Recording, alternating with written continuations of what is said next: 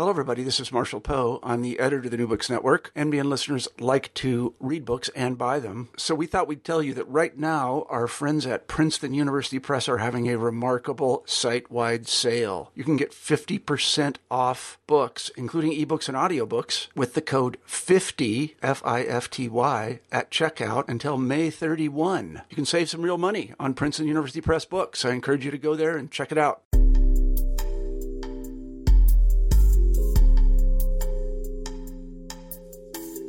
Welcome back to New Books in Gender Studies. I'm the co-host of the channel, Lilian Barger. Today I will be speaking with Leigh Ann Wheeler, Professor of History at Binghamton University. Her book, How Sex Became a Civil Liberty, published by Oxford University Press, examines the role of the American Civil Liberties Union in establishing sexual rights as grounded in the U.S. Constitution.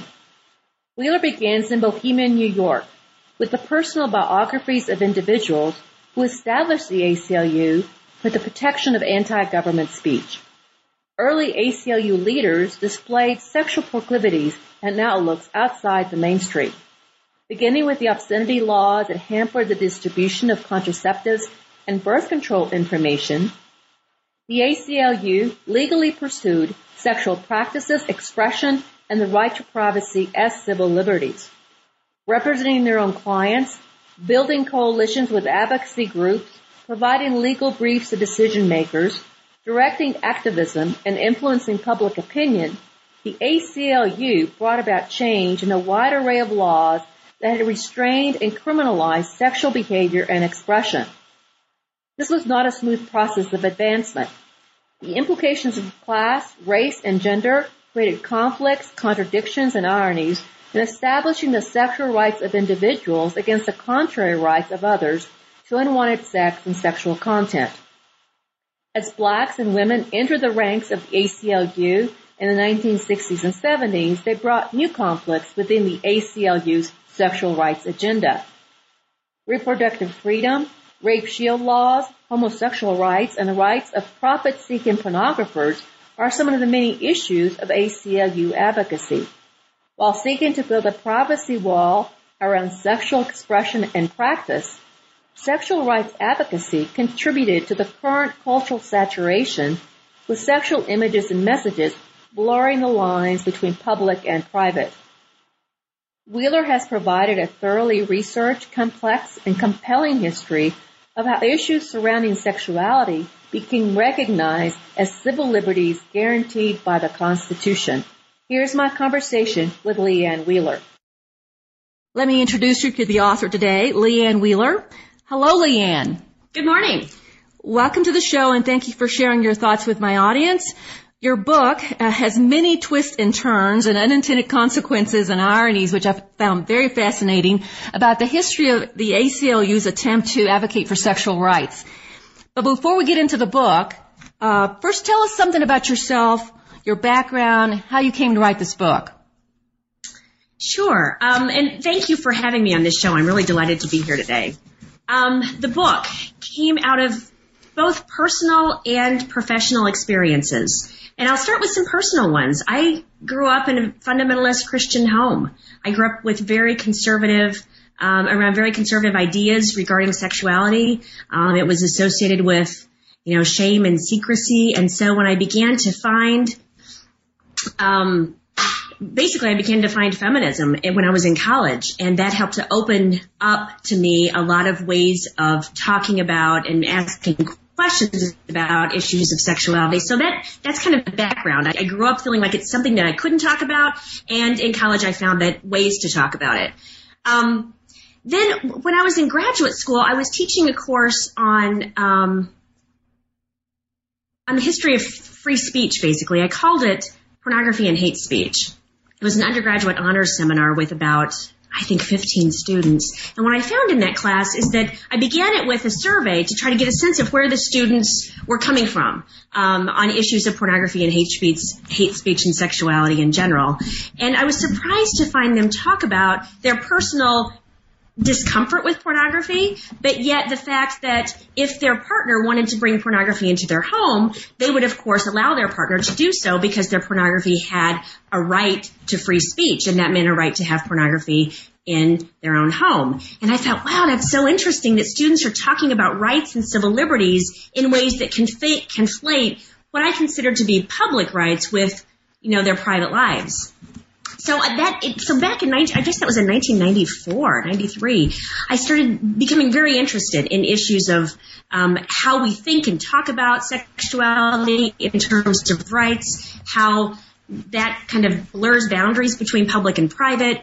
Um, and then I let that go for a while. I decided to write my first book on the history of women's activism against obscenity. I was very interested in issues of pornography in part because of my own background and also because debates between feminists in the 1980s over whether pornography was sexually liberating or whether it was oppressive really engaged me.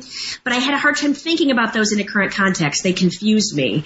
Um, and I found that by pushing them back in time and looking at ways that people, women in particular, thought about sexual imagery, sexual expression in the early 20th century helped me kind of get a get enough distance on the issue to think about it more sanely.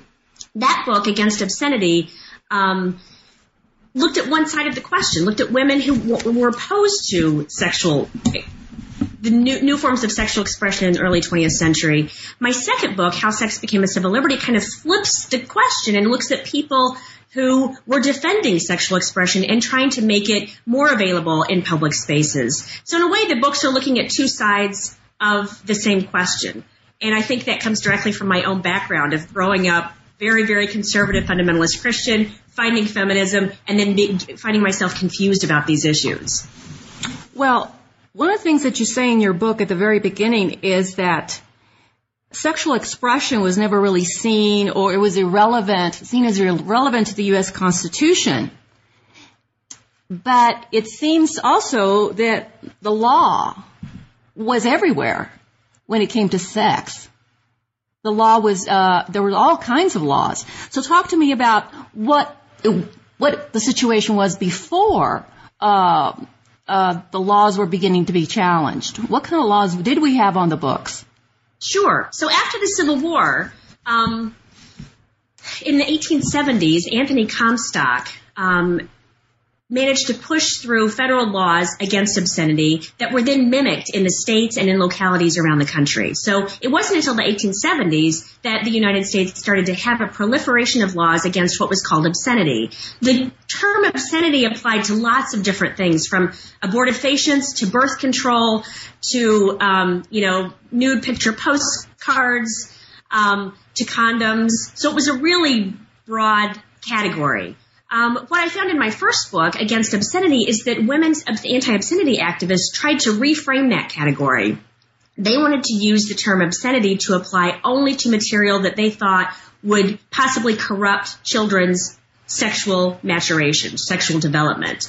Um, and and women anti-obscenity activists thought that what children really needed was very explicit sex education to help them learn about sexuality in wholesome ways so that their first learning about sexuality wouldn't come from burlesque shows or motion pictures, you know, popular culture, but would come from scientifically based wholesome sex ed. Well, they created very explicit sex education materials in the 1920s that were under the law considered obscene. So women anti-obscenity activists wanted to reshape the definition of obscenity so that it would not catch in it sex education, but would continue to make popular culture or, or commercial expressions of sexual um, ideas um, less available to children. Um, okay, so your question was what? Ex- okay, so the Constitution was considered completely irrelevant to these issues. The, the courts had said obscenity is not implicated in the First Amendment. As you know, the First Amendment is the amendment that provides for the freedom of speech, and the courts had said flat out obscenity is not a part of speech that is incorporated in the First Amendment. So most people considered the Constitution just irrelevant. Now, the the founders of the ACLU, uh, first you have in your first chapter you have a little background about their lives and their sexual proclivities and their attitudes towards sexuality and you're, you're implicating that. You're saying this is part of what was motivating them forward. So talk a little bit about who they were and their attitudes about sexuality before they even begin to advocate within the ACLU. Sure. Um, the ACLU was founded by um, primarily by Roger Baldwin and Crystal Eastman, who were two very left-leaning, um, progressive era activists in the 19 teens. And by 1920, by the end of World War I, they had kind of become very critical of progressivism, in part because they saw that World War I as kind of an example of how their progressive ideals had failed.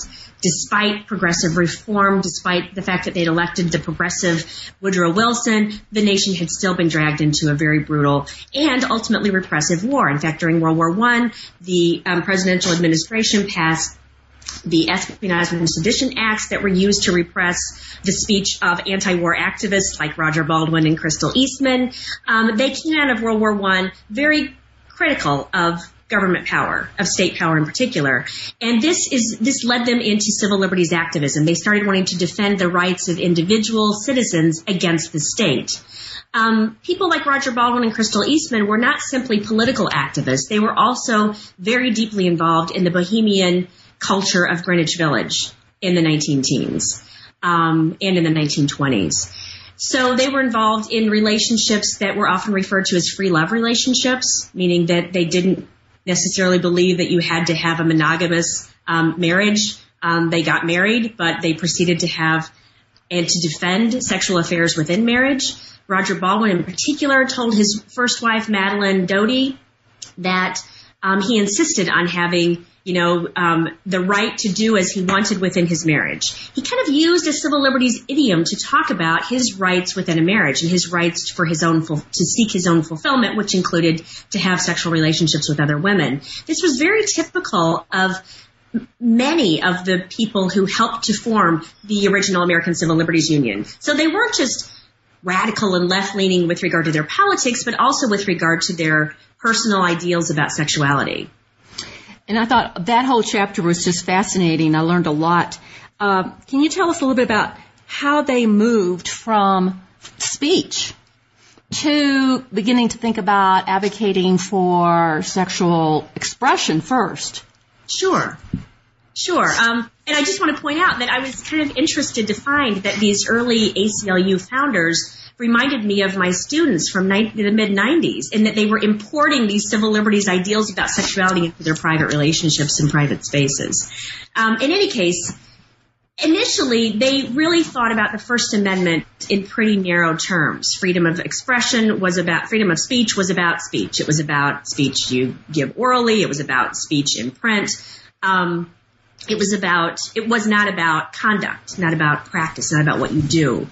Um, but early ACLU activists, some of them were actually casual nudists, and some were very involved with or friends with nudists. Um, the nudist movement was a very vibrant movement nationally and internationally in the 1920s and 1930s. And in the course of practicing nudism themselves and getting to know nudist activists, kind of the hardcore nudists who, whose lives revolved around nudism as kind of the solution to the nation's ills.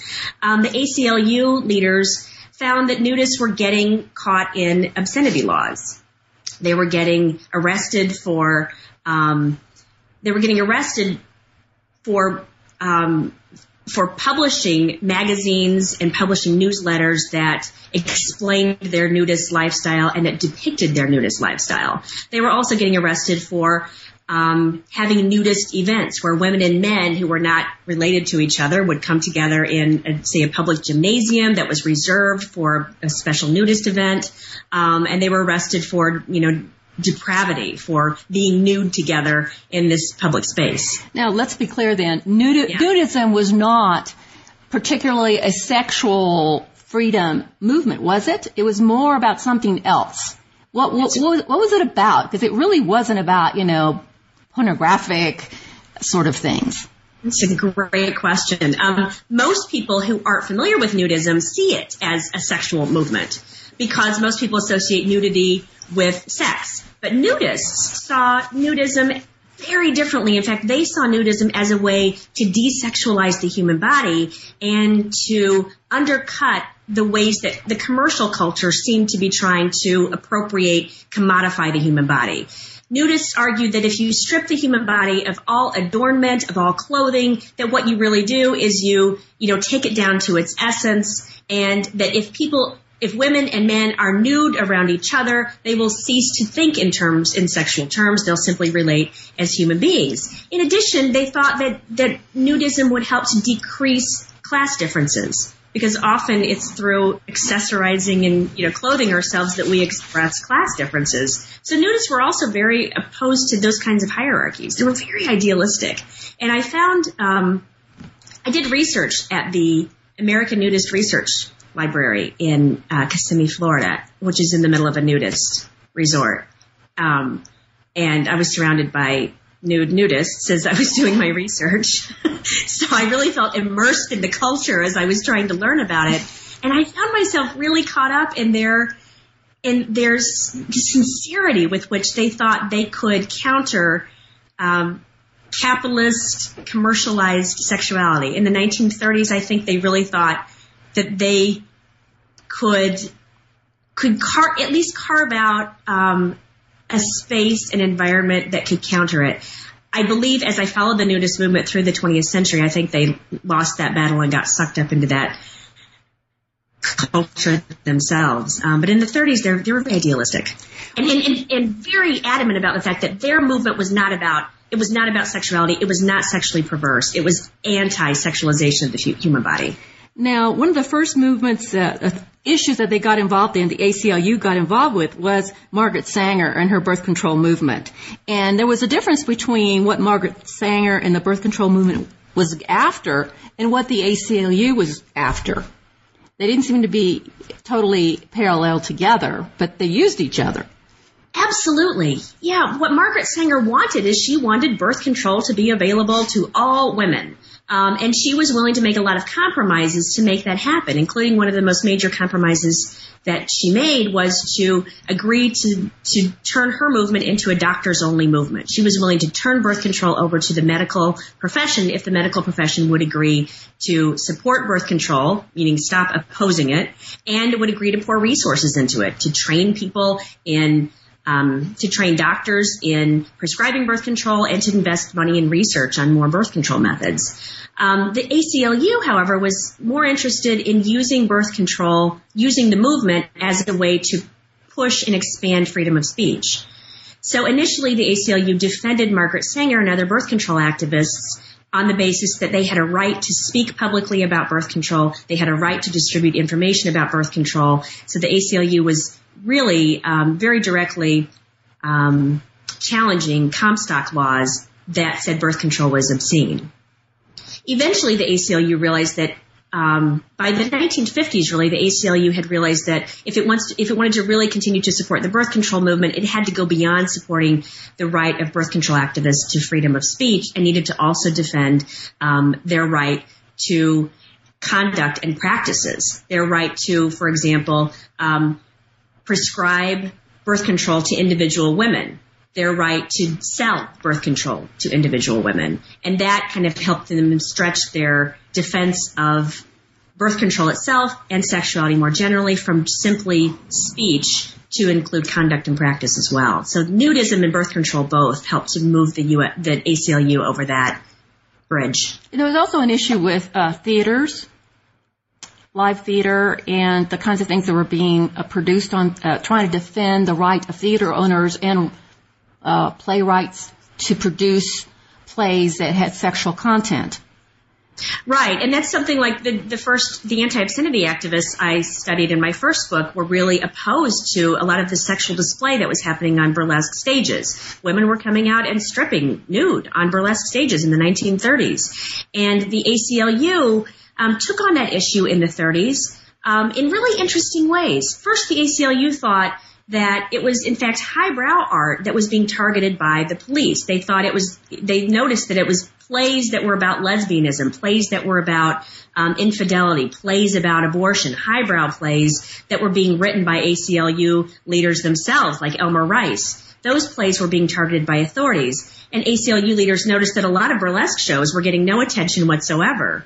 So some ACLU leaders went to visit some burlesque shows and took notes on what they saw. They're like, ah, oh, women are stripping nude and the police are doing nothing. And they took that to the police and said, listen, you're being hypocritical. You're going after our plays about lesbianism and you're not going after these, you know, lowbrow burlesque shows. So whereas most historians have seen, have argued that the police went after lower class popular culture. In fact, the ACLU thought the opposite was happening in the 1930s. The ACLU thought it was highbrow culture ideas that were being targeted by um, the authorities in the 30s. Wasn't it part of it that live theater was in competition with a film that was coming very strong, and so one of the one of the arguments you talk about, or one things you talk about, is the fact that theater owners felt like they had to do things that were a little bit more shocking in order to get audiences into theaters because people were going to the movies.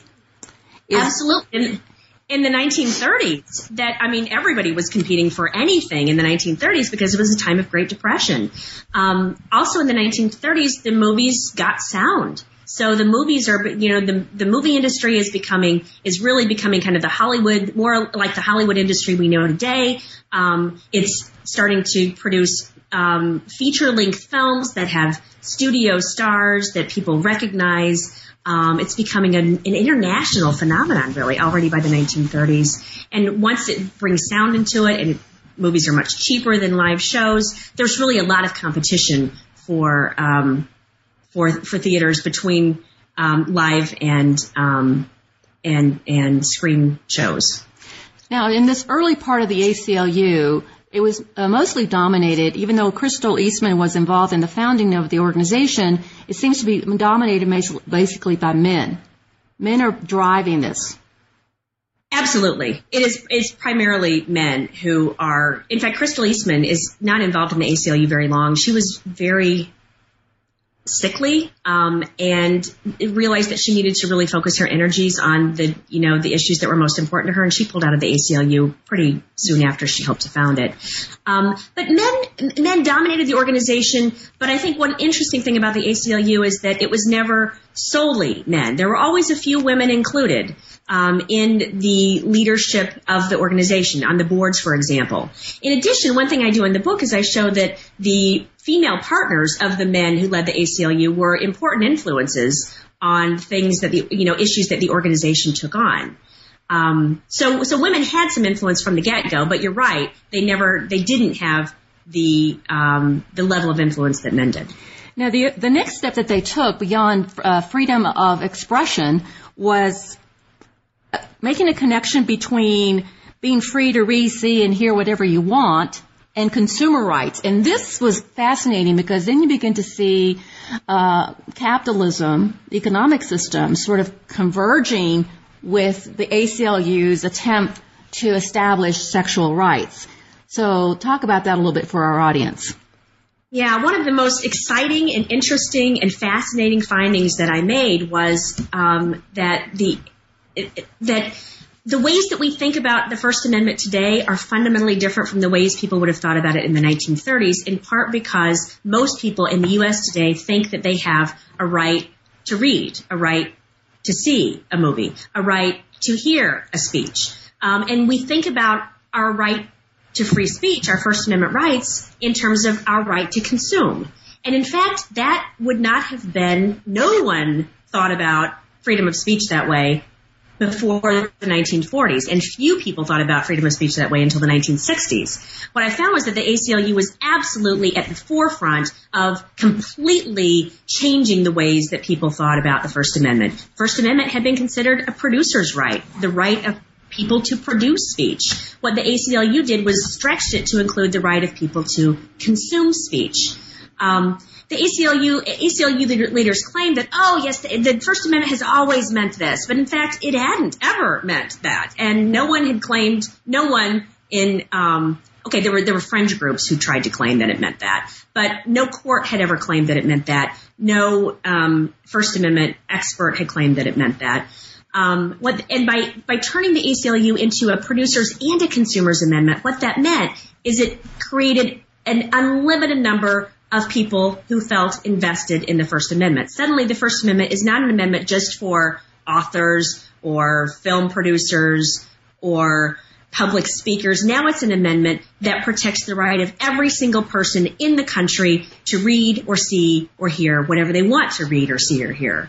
Suddenly, everyone has an investment in freedom of speech, not just people, not just the elite few who have access to producing speech. It was really a brilliant move.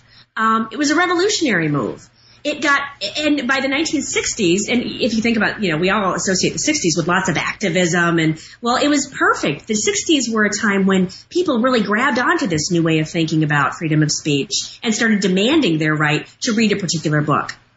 So, for example, um, when magazines or books were banned or um, were removed from shelves in the 1960s, people protested. People demanded the right to read them, and people took cases to court and demanded that they had a right to sue um, on the basis of their freedom of speech rights to consume.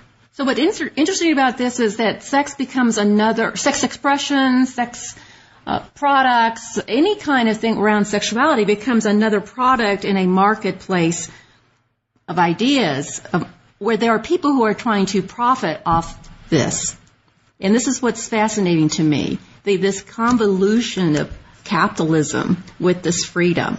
And on top of that, um, you have a situation where people, there are people on the other side who are saying we want to boy, that are boycotting protesting against certain movies being shown in their communities. And the ACLU now is having to deal with, wait a minute, can these other people uh, have an opposing speech? Absolutely. So whereas boycotting, say boycotting a store for selling a dirty magazine might have been considered, well, that's democratic behavior. That's what we do. We behave collectively. We exercise our right to, you know, to not shop at a particular store. We exercise our right to criticize the products that a particular store sells. Um, under the ACLU's new concept of the First Amendment, boycotts began to seem like violations of that amendment. To the extent that a boycott was effective and persuaded, say, the local drugstore to stop carrying Playboy magazine, the local drugstore was preventing its local customers from buying Playboy magazine. So the ACLU said that would be censorship. That's a violation of their First Amendment rights to read Playboy magazine. So under this consumer co- consumer's concept of the First Amendment, boycotts of speech became censorship. So is it conf- it's conflating uh, the government's control of speech and just you know public popular uh, censorship. You know, people just a community deciding they don't want it. So this was all the same. Absolutely. No longer is the government the only entity that can exercise censorship. Suddenly anyone can exercise censorship. The school principal can. The school librarian can. The drugstore owner can. Your parents can. Everyone becomes a censor. Everyone becomes a consumer. Wow. I thought that was fascinating. Now, the other thing that happened next, of course, was uh, the right to be left alone in the bedroom and privacy, the establishment of privacy as a fundamental civil liberties. This is an extremely important right uh, today because it's evoked all the time.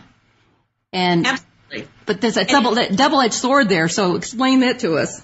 Yeah, I was. I just participated at American University's Washington Law School in a um, a symposium that was um, to commemorate the 50th anniversary of our right to privacy, which was established in the 1965 Supreme Court case Griswold v. Connecticut.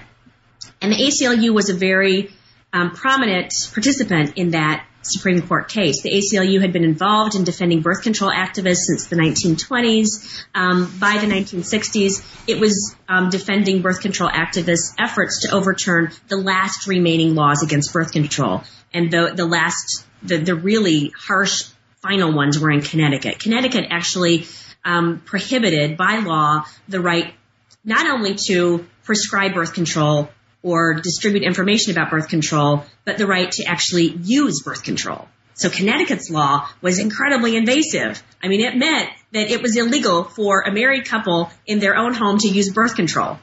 Um, so the ACLU um, got involved in working with birth control activists in Planned Parenthood Planned Parenthood Federation of America and the Planned Parenthood Federation of Connecticut to try to overturn these final laws against birth control. Um, what the ACLU ended up arguing is that laws against birth control violate a basic right to privacy. It may not be a right to privacy that is actually articulated in the U.S. Constitution, but it's a right that is implied in a number of different um, constitutional amendments, um, amendments that later the Supreme Court justices called the, the penumbra of the Constitution. Um, the AC, it's interesting. I asked Melvin Wulf, who was a, a primary um, lawyer, ACLU lawyer, who participated in the Griswold case, and I asked him and he wrote the, a brief that really kind of hammered out what this private, where this privacy right came from in the Constitution and why it's so important. And I asked him, how did you get the idea of using the right to privacy to defend the right to use birth control? And he said, well, at the same time that he was working with the Griswold case or in other birth control cases, he was also working on a case called Mapp v. Ohio. Mapp v. Ohio involved a woman in Ohio whose home had been raided by police because they suspected that she had I think was involved in drugs or something. Um, they had a search warrant to look for drugs. What they found in their search for drugs was obscenity. and so she, um, her name was Mapp. I can't remember her first name. She ended up in court for possessing obscenity when in fact the, the search warrant only pertained to, you know, drugs. So um, the, the ACLU attorneys defending Mapp in Ohio were trying to carve out a right to privacy, as in she should have a right to privacy in her home that would prevent police from using a search warrant designed to look for drugs to also look for obscenity and pornography. Melvin Wulf was working on that case at the same time he was working on the birth control cases. And so he had kind of had privacy on the brain. He had this, you know, he was thinking about the kind of privacy people should have in their own homes and thinking about the fact that Connecticut couples were, in theory, um, in danger of having their bedrooms investigated by police to see if they were using birth control there. Um, so, so it, it's interesting to see how kind of the, the historical context of major players in historical events have a huge impact on on shaping how they think about them and how they, you know, and, and how they um, how they how they how they address particular issues. What's interesting about uh, that section of the book is you don't uh, talk about it very much about how Alfred Kinsey, uh, in his uh, studies of sexuality, affected how they built their arguments. Was there a connection there? I mean, are they're drawing from him. Absolutely. Many ACLU attorneys, especially Harriet Pilpel and Morris Ernst, um, represented Alfred Kinsey. Alfred Kinsey was often um, in trouble with the police because he tried to import materials that the police or the customs officials considered obscene. Um, and so he secured the services of Harriet Pilpel and Morris Ernst, who were both practicing private attorneys as well as ACLU board members. Um, Pilpel and Ernst work very closely with Kinsey. They actually even um, participated in one of his studies, so their personal sexual histories are included in his um, battery of sexual histories. Um, in the process of representing Kinsey, they learned a lot about his work and about the research that he was conducting, the findings that he was um, concluding, and he, they brought those ideas back into the ACLU conversations. So they would come to the ACLU board meetings and say, wow, you should hear what Kinsey is finding. Kinsey is finding that couples that don't have access to birth control um, often have to abstain sexually, and that's bad for their marriages. Um, then they would go back to Kinsey and say, Alfred, Kinsey, guess what? Um, the ACLU is finding that there's this right to privacy that ought to protect couples' rights to use birth control. So the ACLU was ACLU attorneys were taking ideas back and forth between Kinsey and the ACLU and Planned Parenthood and the ACLU, and they participated in what I call a process of kind of cross-pollination, where they're helping these organizations to think and speak in terms of civil liberties, but also helping to bring the values and the conclusions and the ideals and the goals of these organizations um, into the ACLU as well. Now, there's an, uh, another issue with privacy is besides, we always think of privacy issues coming uh, with uh, Roe v. Wade. That's where it made its big, you know, headline. Uh-huh. Uh, but the other issue is the right to solicit um, sex in public and how that was tied into the right to privacy.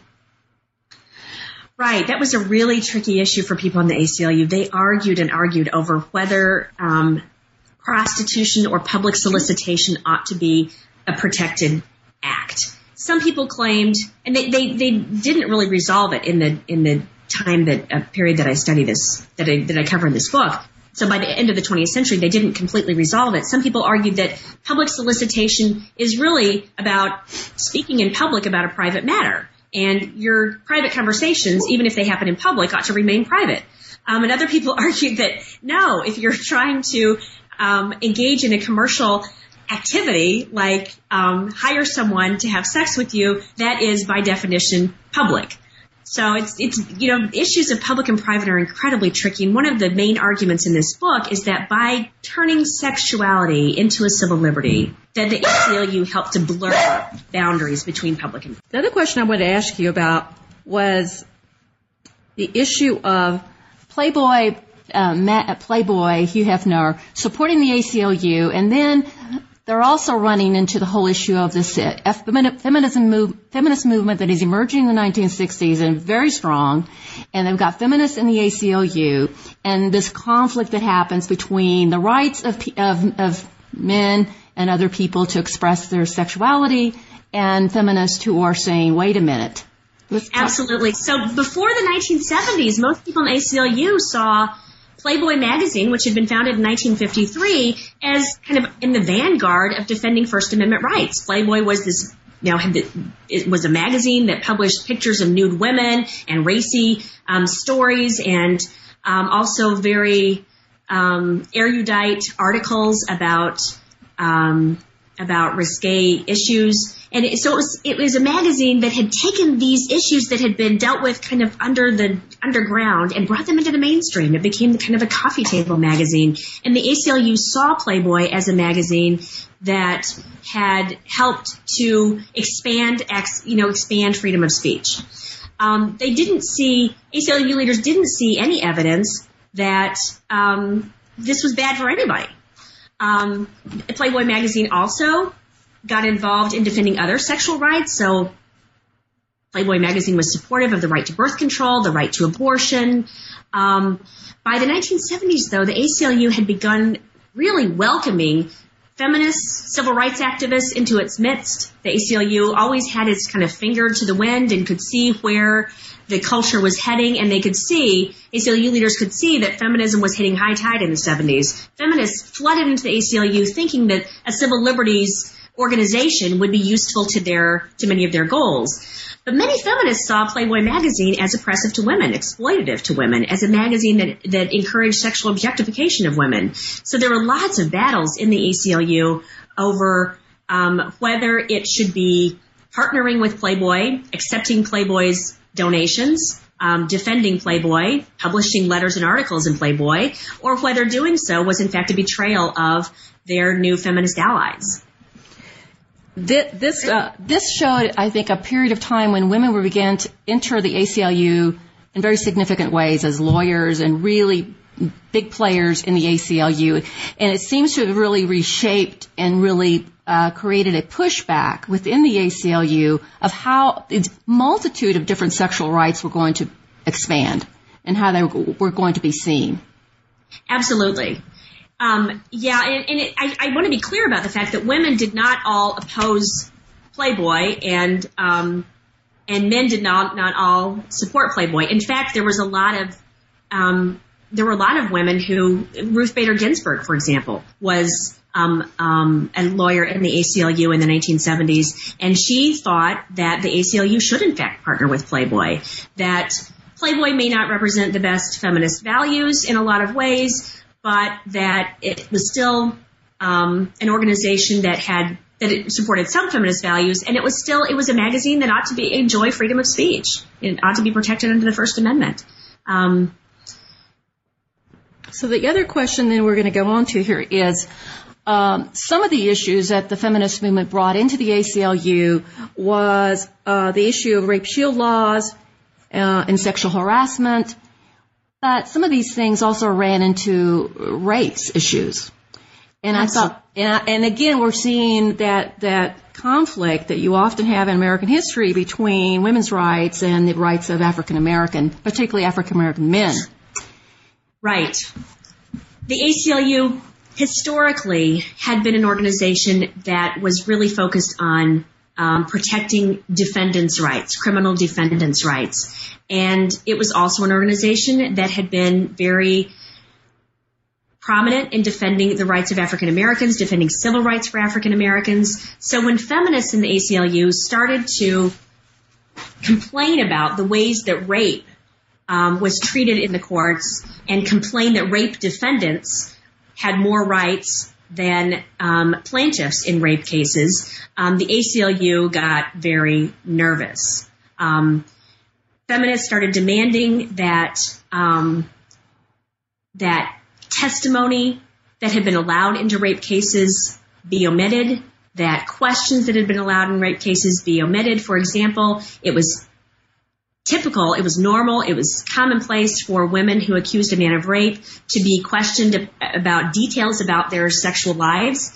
Um, and to have to, and to really find them, they felt like they were finding themselves on trial. And they argued that, in fact, in rape cases, women, the woman was on trial, not the, um, not as much as the defendant, sometimes more so.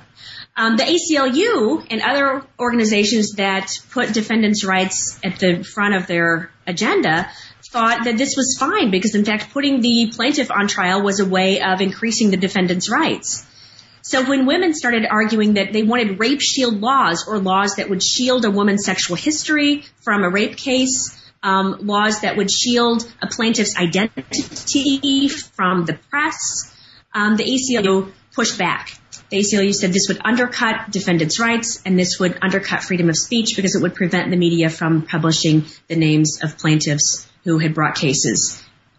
The ACLU argued defendants' names appear in the press. Why shouldn't plaintiffs' names appear in the press as well? So rape shield laws were a point of real contention for feminists um, and civil libertarians in the 1970s. Uh, sexual harassment was not as, as simple as we think of it either. Uh, we think of sexual harassment right now as pretty clear and simple but uh, there were there were actually, actually people advocating for this for what we would call harassers' right to harass. So please please talk about that. I don't know if I agree that sexual harassment is simple today, actually, but um, I do think there's probably more agreement today than there was when feminists start, first started crafting the concept of sexual harassment. There had been no name for sexual harassment until the late 1970s. Um, Catharine MacKinnon and Karen Sauvigné are typically um, um, credited with having come up with that concept. Uh, by the 1980s, a lot of uh, organizations are starting to recognize it as a legal concept. The Equal Employment Opportunity Commission um, starts to create to treat sexual harassment as a violation of women's rights to equal employment. Corporations start to create sexual harassment policies, so do campuses. Um, the ACLU is also um, agrees that sexual harassment is a violation of women's right to equal employment, but the ACLU got nervous when that sexual harassment started to include what became known as hostile environment sexual harassment. There's quid pro quo sexual harassment, and that means when an employer or a superior offers an inferior um, or a subordinate um, some kind of benefit in exchange for a sexual favor. That's called quid pro quo. Hostile environment is when um, an employee feels as if the workplace has become hostile because usually it's a she, so I'll say she, because she has been subject to sexual advances or to sexual jokes or to sexual comments that make her feel uncomfortable um, or make her feel discriminated against. The ACLU, um, the majority in the ACLU tried to argue that actually that was that that kind of sexual that that wasn't really sexual harassment. That was an exercise of freedom of speech. That if people in a workplace wanted to put up pictures of nude women, they should be able to do so. They're exercising their freedom of speech. If they wanted to circulate jokes, um, sexual jokes about women, they should be able to do so. They're exercising their freedom of speech. Other feminists in the ACLU, of course, argued the opposite. They argued that that creates a hostile environment that makes the workplace unequal for women. Um, this all came to a head in a case um, in the 1990s um, that involved a firefighter in California.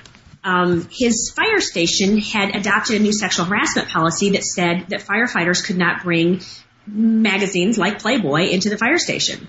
Um, they noted that there are female firefighters, that male and female firefighters are living in very close proximity and intimate, you know, ways together. They're sleeping in the same spaces. They're often spending 24 to 48 to 72 hours in the same space together. And they said that allowing firefighters to bring these kinds of magazines and even movies into the fire station creates a hostile environment for women.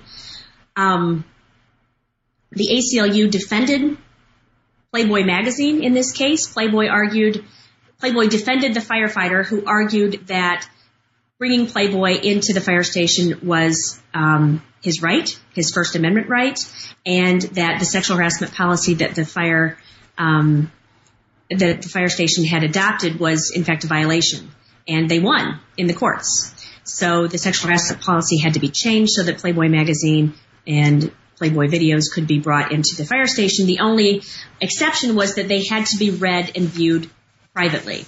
So a firefighter was not supposed to take his Playboy magazine centerfold around and hold it in the face of a female firefighter, but he was allowed to sit on his bed, sit in the, you know, the common room, whatever, and read it. Because he had a right to read. So this goes back to the consumer right that the ACLU had helped to establish back in the 1940s.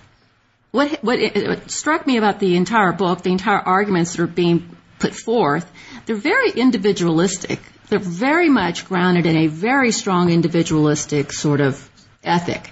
And there seems to be no regard in, in all this for the community, except, of course, opposition, boycotts, and communities fighting against, or in the case of people uh, saying uh, uh, they don't want to be exposed to unwanted sexual material, uh, pornography that's coming in the mail into your home, they don't want to walk around the streets and have people solicit them for sex. So there is this uh, t- constant tension between different individual rights without any consideration of a, a wider or bigger way that we're going to live together. Absolutely. And that's, you know, that's a basic fundamental criticism of a civil libertarian approach to the law and society, I think, is that civil libertarians privilege individual rights over any, civil libertarians will argue there is nothing, there's no such thing as the public good or the common good or public welfare. They'll say we're all a bunch of individuals living together. There is no public good. What you try to call the public good, Lilian, is in fact your own particular perverse, you know, idea about what's good for me. And in fact, um, if, if if we let you get by with claiming that what you think is good for all of us is the public good, that violates my individual rights. So civil libertarians just take a very individualistic view of the world um, that that misses, I think, a lot of well, and this is one of the arguments in the book that by doing so, the ACLU has pre- not has prevented, it hasn't prevailed on everything, but that it it fails to acknowledge the ways that compromises have to be made for us to share public spaces, for example, just like compromises have to be made when we share private spaces. And also there was arguments made about uh, children access to a lot of things. If things are just floating around, uh, and then you can say, well, the parents have the responsibility to educate their children, but that means you're thinking that parents are solely responsible for their children and that their community has no, will not help parents at all, support parents at all in their parenting. You're just right. sort of on your own. Exactly. It's, well, and it, as one, um, as Harriet Pilpel pointed out in one of these debates with other ACLU members, she said, um, you know, these people are, the people on the ACLU national board are having their conversations in New York City, a place where, um, you can't really shield children from lots and lots of things. So Harriet Pilpel said, really, do we want to have um, a live sex show in the you know storefront window that my children pass on their way to school? what kind of education is going to um, make that make it okay for them to walk by that scene on their way to school?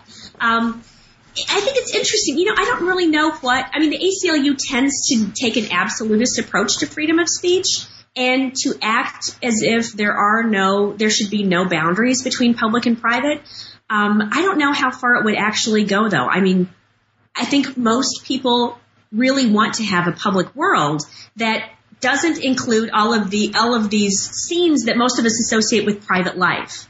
I think most people still want, uh, maybe I'm totally wrong actually when I think about how sexual imagery and display and conduct has invaded our public life from, you know, what we see on television to what shows up online to billboards. Um, but I, I, I do think that most people still want there to be a division between what between public and private life, one that in some ways is defined by sexuality.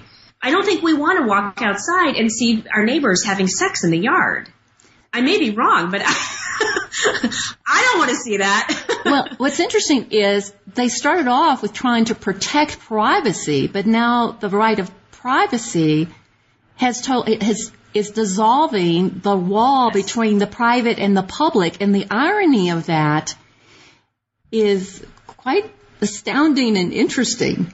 It's it's another fascinating thing that I found in the course of doing this research is that at the same time that, that the ACLU established a really what what has become a pretty solid um, right to privacy in the Constitution. Most people, very few people, argue that it shouldn't exist anymore. We simply argue over what it should mean. Um, at the same time that it established the right to privacy, it also um, brought sexuality into the public sphere and publicized sexuality in ways that had never been publicized before. So it kind of deprivatized sex at the same time that it's creating um, a concept, an individualized concept of sexual privacy. And the ACLU would say that that wasn't its intention. What it's doing, in fact, is trying to increase public access to whatever the public wants, consumer rights. So was, was there any reflection within the ACLU as they're moving in these ways about maybe the unintended consequences, what they're doing could mean that maybe what they're going for is not exactly what they're going to get? Was there any debate or thoughtfulness? Did they think about it in terms of what are we doing and what, you know, what does this mean for it? We, we know what we want, but we may get something we don't want. Yeah, one of the really interesting things about this research is that it let me kind of get. I mean, I was reading the minutes of meetings, and um, and often those minutes were incredibly detailed. And I also interviewed a lot of people who participated in these debates, and it's fascinating to see how um, they really were people in the ACLU are not all on the same side of any question. They really have intense debates. And so I, I would not say that anything the ACLU as an organization has done was done without a lot of thoughtful debate behind it, a lot of rigorous, thoughtful debate. So often the ACLU's positions come out looking very absolutist, very um, kind of harsh and rigid. But behind that, there are a lot of people who, you know, a lot of people in the ACLU who actually think the position is too harsh and too rigid. Um, so yeah, there's a lot of thoughtfulness. Um, it's, but it's, but again, I think ACLUers in general are committed to the notion of individual rights, and they're willing to sacrifice a lot of what you and I might consider the common good to those individual rights because they see they they would say the common good is honoring individual rights. Uh, the other issue, of course, that's very much in the press today is we're talking about homosexual uh, same-sex marriage, and um, the ACLU has a long history of intervening in the rights of homosexuals to engage in homosexual acts, to express it, to read about it. So uh, it's kind of interspersed in your book. Can you can you talk a little bit about how that the case that we have today of uh, allowing or wanting to allow same-sex marriage is really built up over a long period of time of advocacy on the behalf of homosexuals? Absolutely. Um, individuals in the ACLU back to the 1920s um, had close friends who were homosexuals. They were involved in this bohemian environment in Greenwich Village that brought them into contact with homosexuals. Um, there were individuals who were homosexual, often closeted in the ACLU in the 1950s and 60s. Um, and individual homosexuals who experienced discrimination often wrote to the ACLU in the 40s, in the 50s, in the 60s, begging the ACLU to recognize the discrimination they faced as a violation of civil liberties. It wasn't until the 1970s and 80s that the ACLU was able to figure out how to craft um, discrimination against homosexuals as a civil liberties matter. Um, it started for them, I think. Um, well, most importantly, it was the Griswold case, the 1965 birth control case, that provided the ACLU with a foundation for arguing for homosexual rights. The Griswold case provided for a right to privacy for married couples. But at, at the same time, of by providing the right to, for married couples to use birth control in the privacy of their own homes, what the ACLU did was, what the case did was it recognized the marital unit was not simply a reproductive one, that in fact there's a reason to support marriage that is not reproductive. That laid groundwork for acknowledging same-sex marriages that aren't reproductive.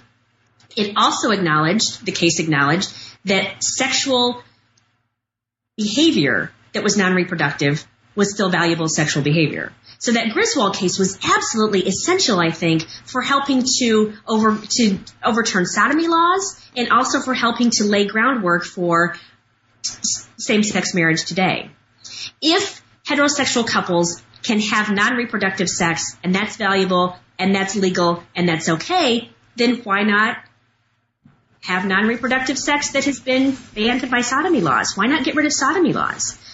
Um, if it's okay for married couples, married heterosexual couples to have non-reproductive sex, why not same-sex couples? So because a lot of the laws around sexuality had been about issues of reproduction, had been about encouraging reproduction and valuing only reproductive relationships and reproductive sexuality, Griswold completely obliterated all of that in ways that um, created opportunities, I think, for same-sex individ- you know, couples to make rights claims. And, the, and ACLU leaders realized that. Attorneys who were involved in Griswold said, you know what, if we can get the Supreme Court to accept our, our arguments for privacy in Griswold, we can start using that to build rights for, for gay couples, for gay individuals. And there's the issue too of the mail. Uh, you were talking about the U.S. Postal Service censoring what was going through the mail so that homosexuals who were getting materials you know, homosexual magazines or uh, gay magazines were often, you know, questioned and harassed by their local postal authority.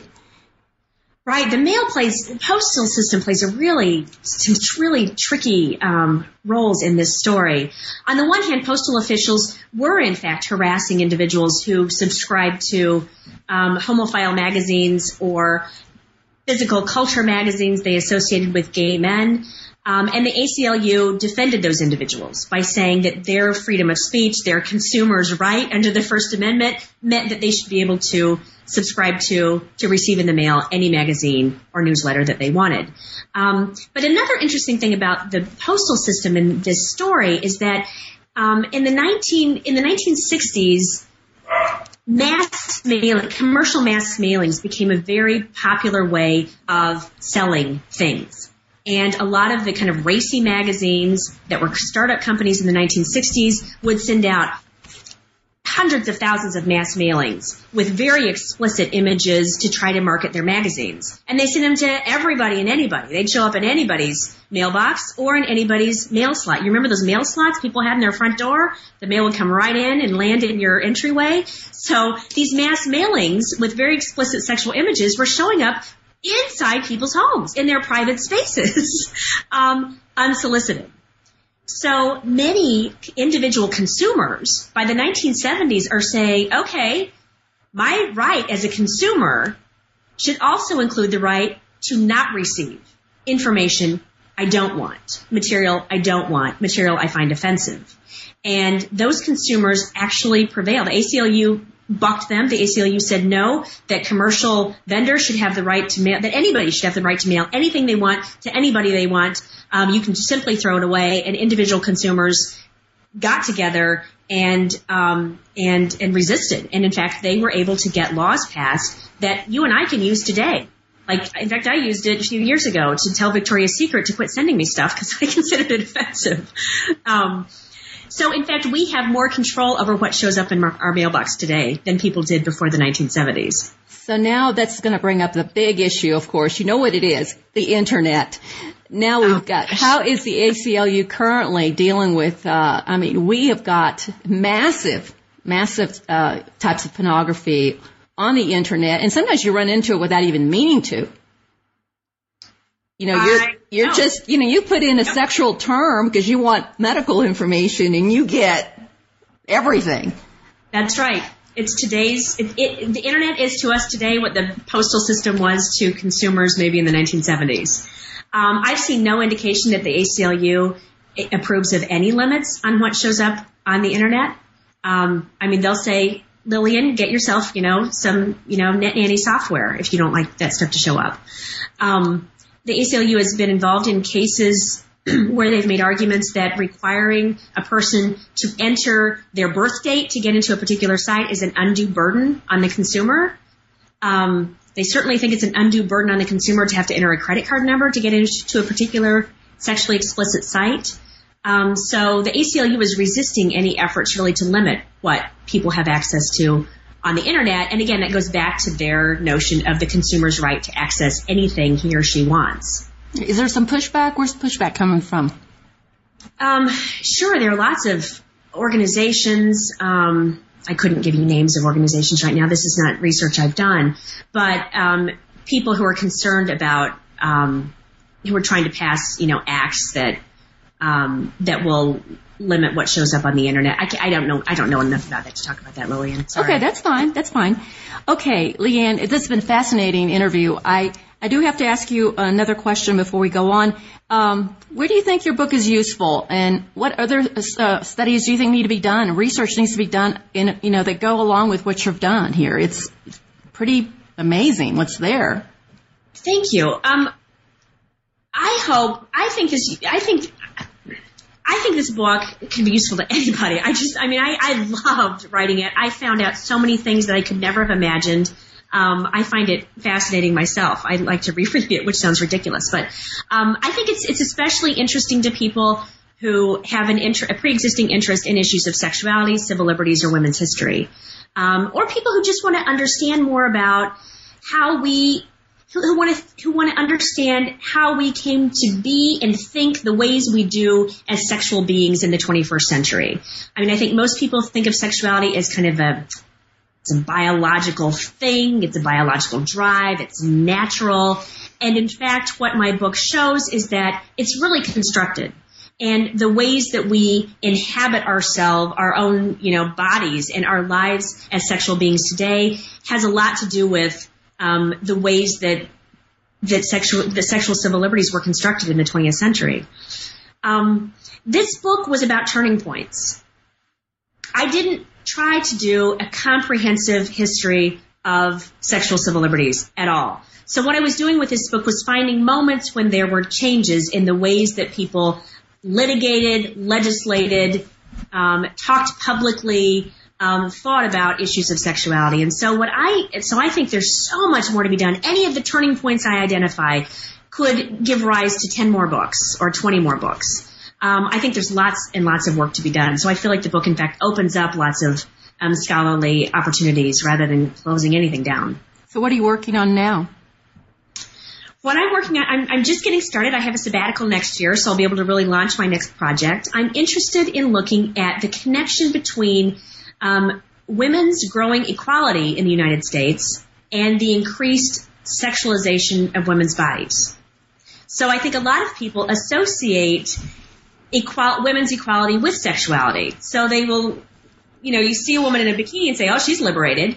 Um, and what I'm doing with this book is looking at moments across the 20th century and into the 21st when women have made particular um, gains so, for example, I look at um, women getting the right to suffrage and looking at the connection between women getting the right to vote in the 19 teens. Um, and they got the right to vote in 1920, but I'm looking at the connection between women getting the right to vote in 1920 and changes in women's fashion.